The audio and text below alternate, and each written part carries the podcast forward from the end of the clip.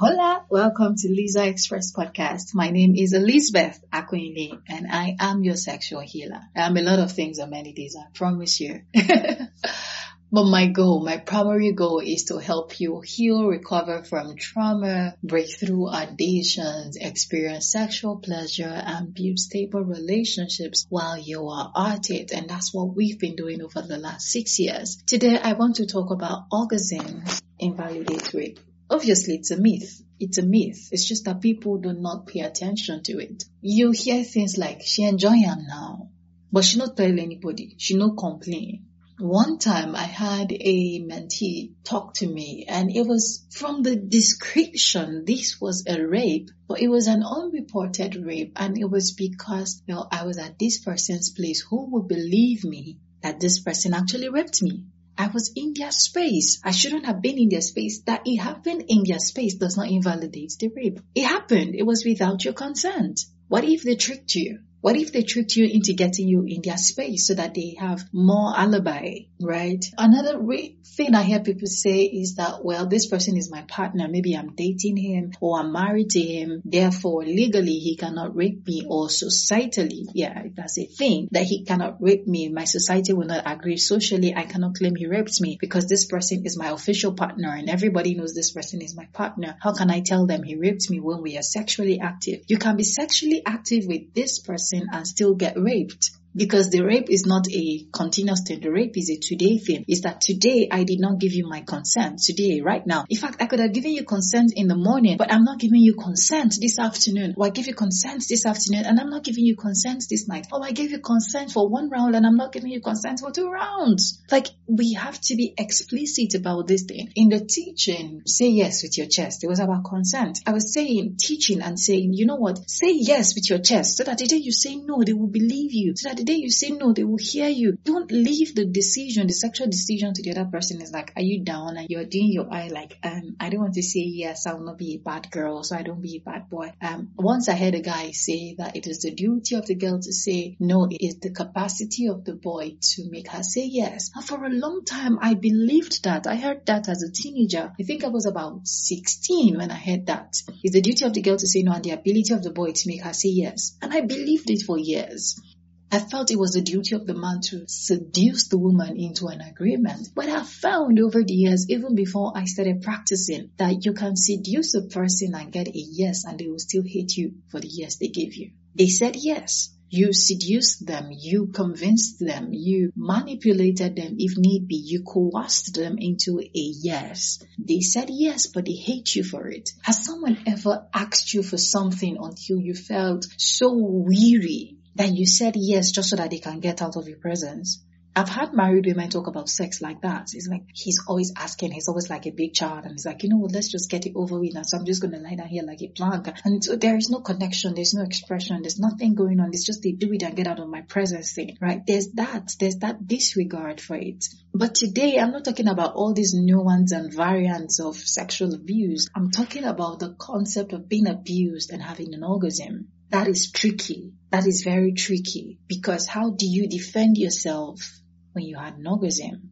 How do you defend yourself when you squirt during it? How do you say, oh, I did not consent to it?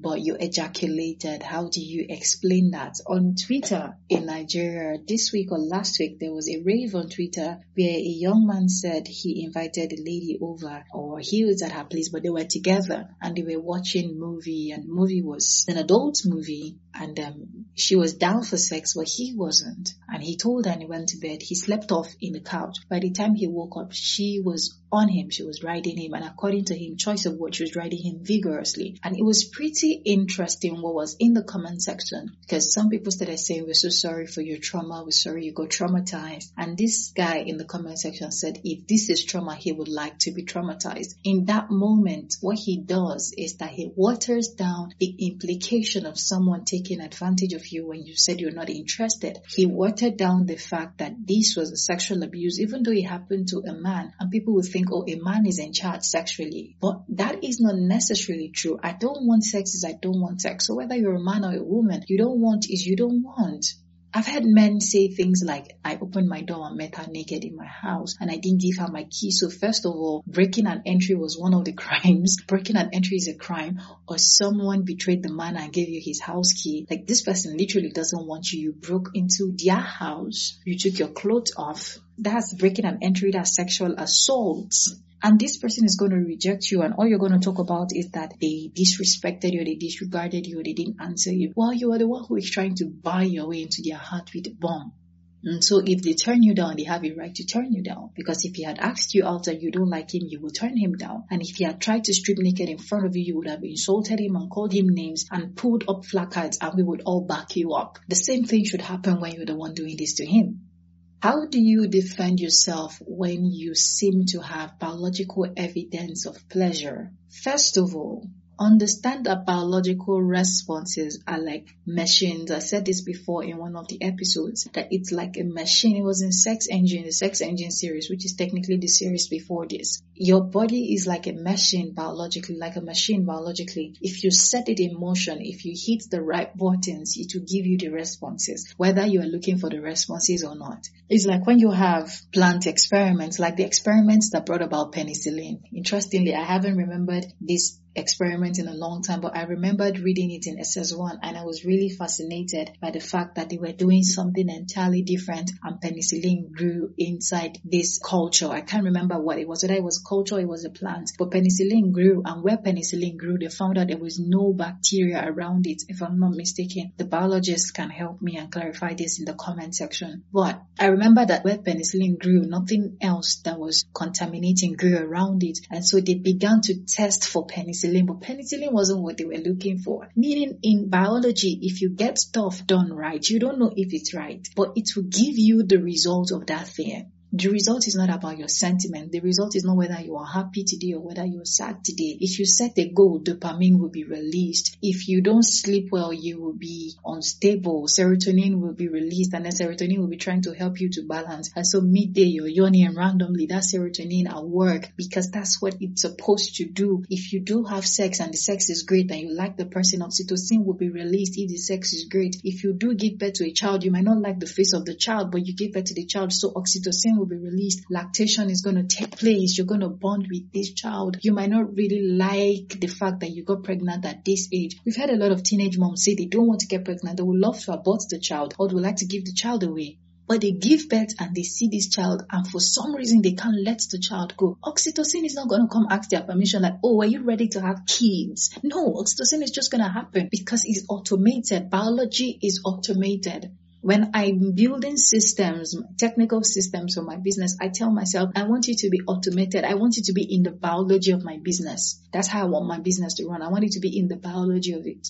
And so when it comes to the conversation of orgasms, if you do the right thing, if you touch the right place, if you hit it the right way, if you attend to it the right way. So say you, you're a woman who has a deep vagina, for example, and um, all you've ever experienced is maybe masturbation or fingering yourself or the, your partner's penis is not as deep as your vagina is. It's not as long as your vagina is deep. And then this particular time where you you get raped for example you get raped by someone who has a pretty long penis that fits into your vagina. And so this person's penis is not just long but is also thick enough to cover the radius of your vagina with right? And so you have every angle covered and your nerve endings internal nerve endings as a reflection of your outside is getting touched correctly, you are going to have an orgasm. The orgasm is not about whether you like the man's face or not. The orgasm is that your vagina is correctly touched. And so I need people to stop apologizing for having orgasms during rape. It's just proof that something was biologically done correctly.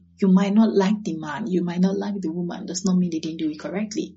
It's like when we're in school, I don't like my teacher, does not mean my teacher didn't teach correctly. I don't like my boss or I don't like my staff does not mean they didn't do something correctly. And that's why we have to be able to separate sentimental responses from actual things that happened. The same thing happens when people come for therapy after a rape and they start saying things like it was my fault. I'm like, uh, hold up, hold up. Why was it your fault? How did your rape happen? Because now what's happened is you've distorted the story. You've distorted the story and convinced yourself that it was your fault. What you've done every time we talk about orgasm and use it as an excuse for it is that we are trying to distort distort the story. We're trying to distort the fact that a rape happened. We're trying to say that the end justifies the means, that because, oh, you had an orgasm, then the rape is forgivable. It's not necessarily forgivable. It's not forgivable. It's a rape.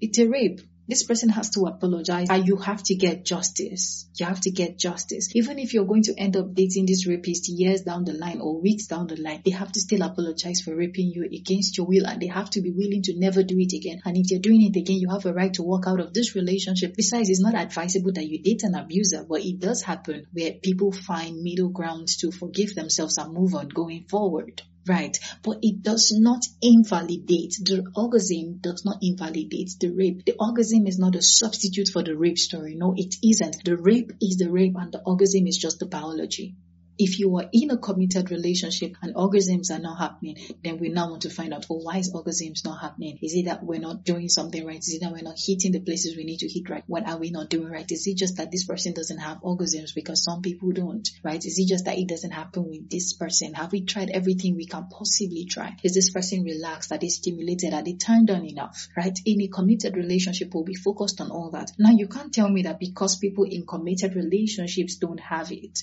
that because this person person got it through a rape, therefore the rape is invalid. That's not true.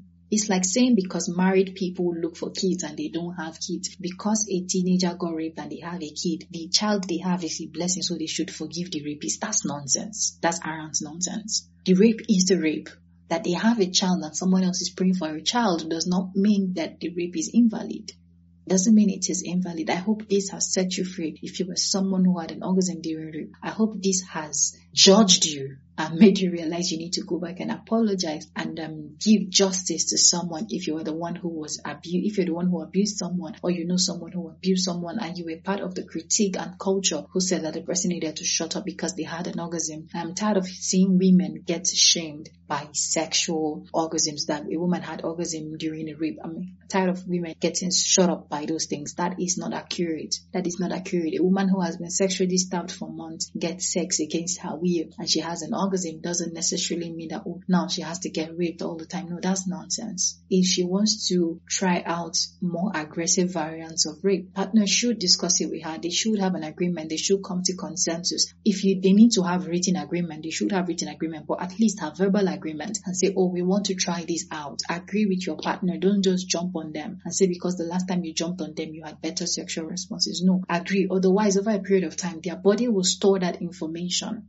Remember the episode on your body stores your story. Your body is going to store that information. And after a while, maybe a few months down the line, you're going to start having a partner who is dry, a partner who needs therapy. Please, please, please don't do that to yourself. All right. If you have any questions whatsoever, all you need to do is go to www.lisaexpress.com and you'll be able to ask us your questions anonymously. We won't collect your name. We won't collect your email. And when we answer you, we won't tag you because we don't even know who you are. The responses will be on social media on Facebook, Twitter, Instagram, and and LinkedIn, all you need to do is search for Lisa Express Consult on those platforms, or better still, just use our username at Lisa Express C. Until next week, when I see you, do have a phenomenal week.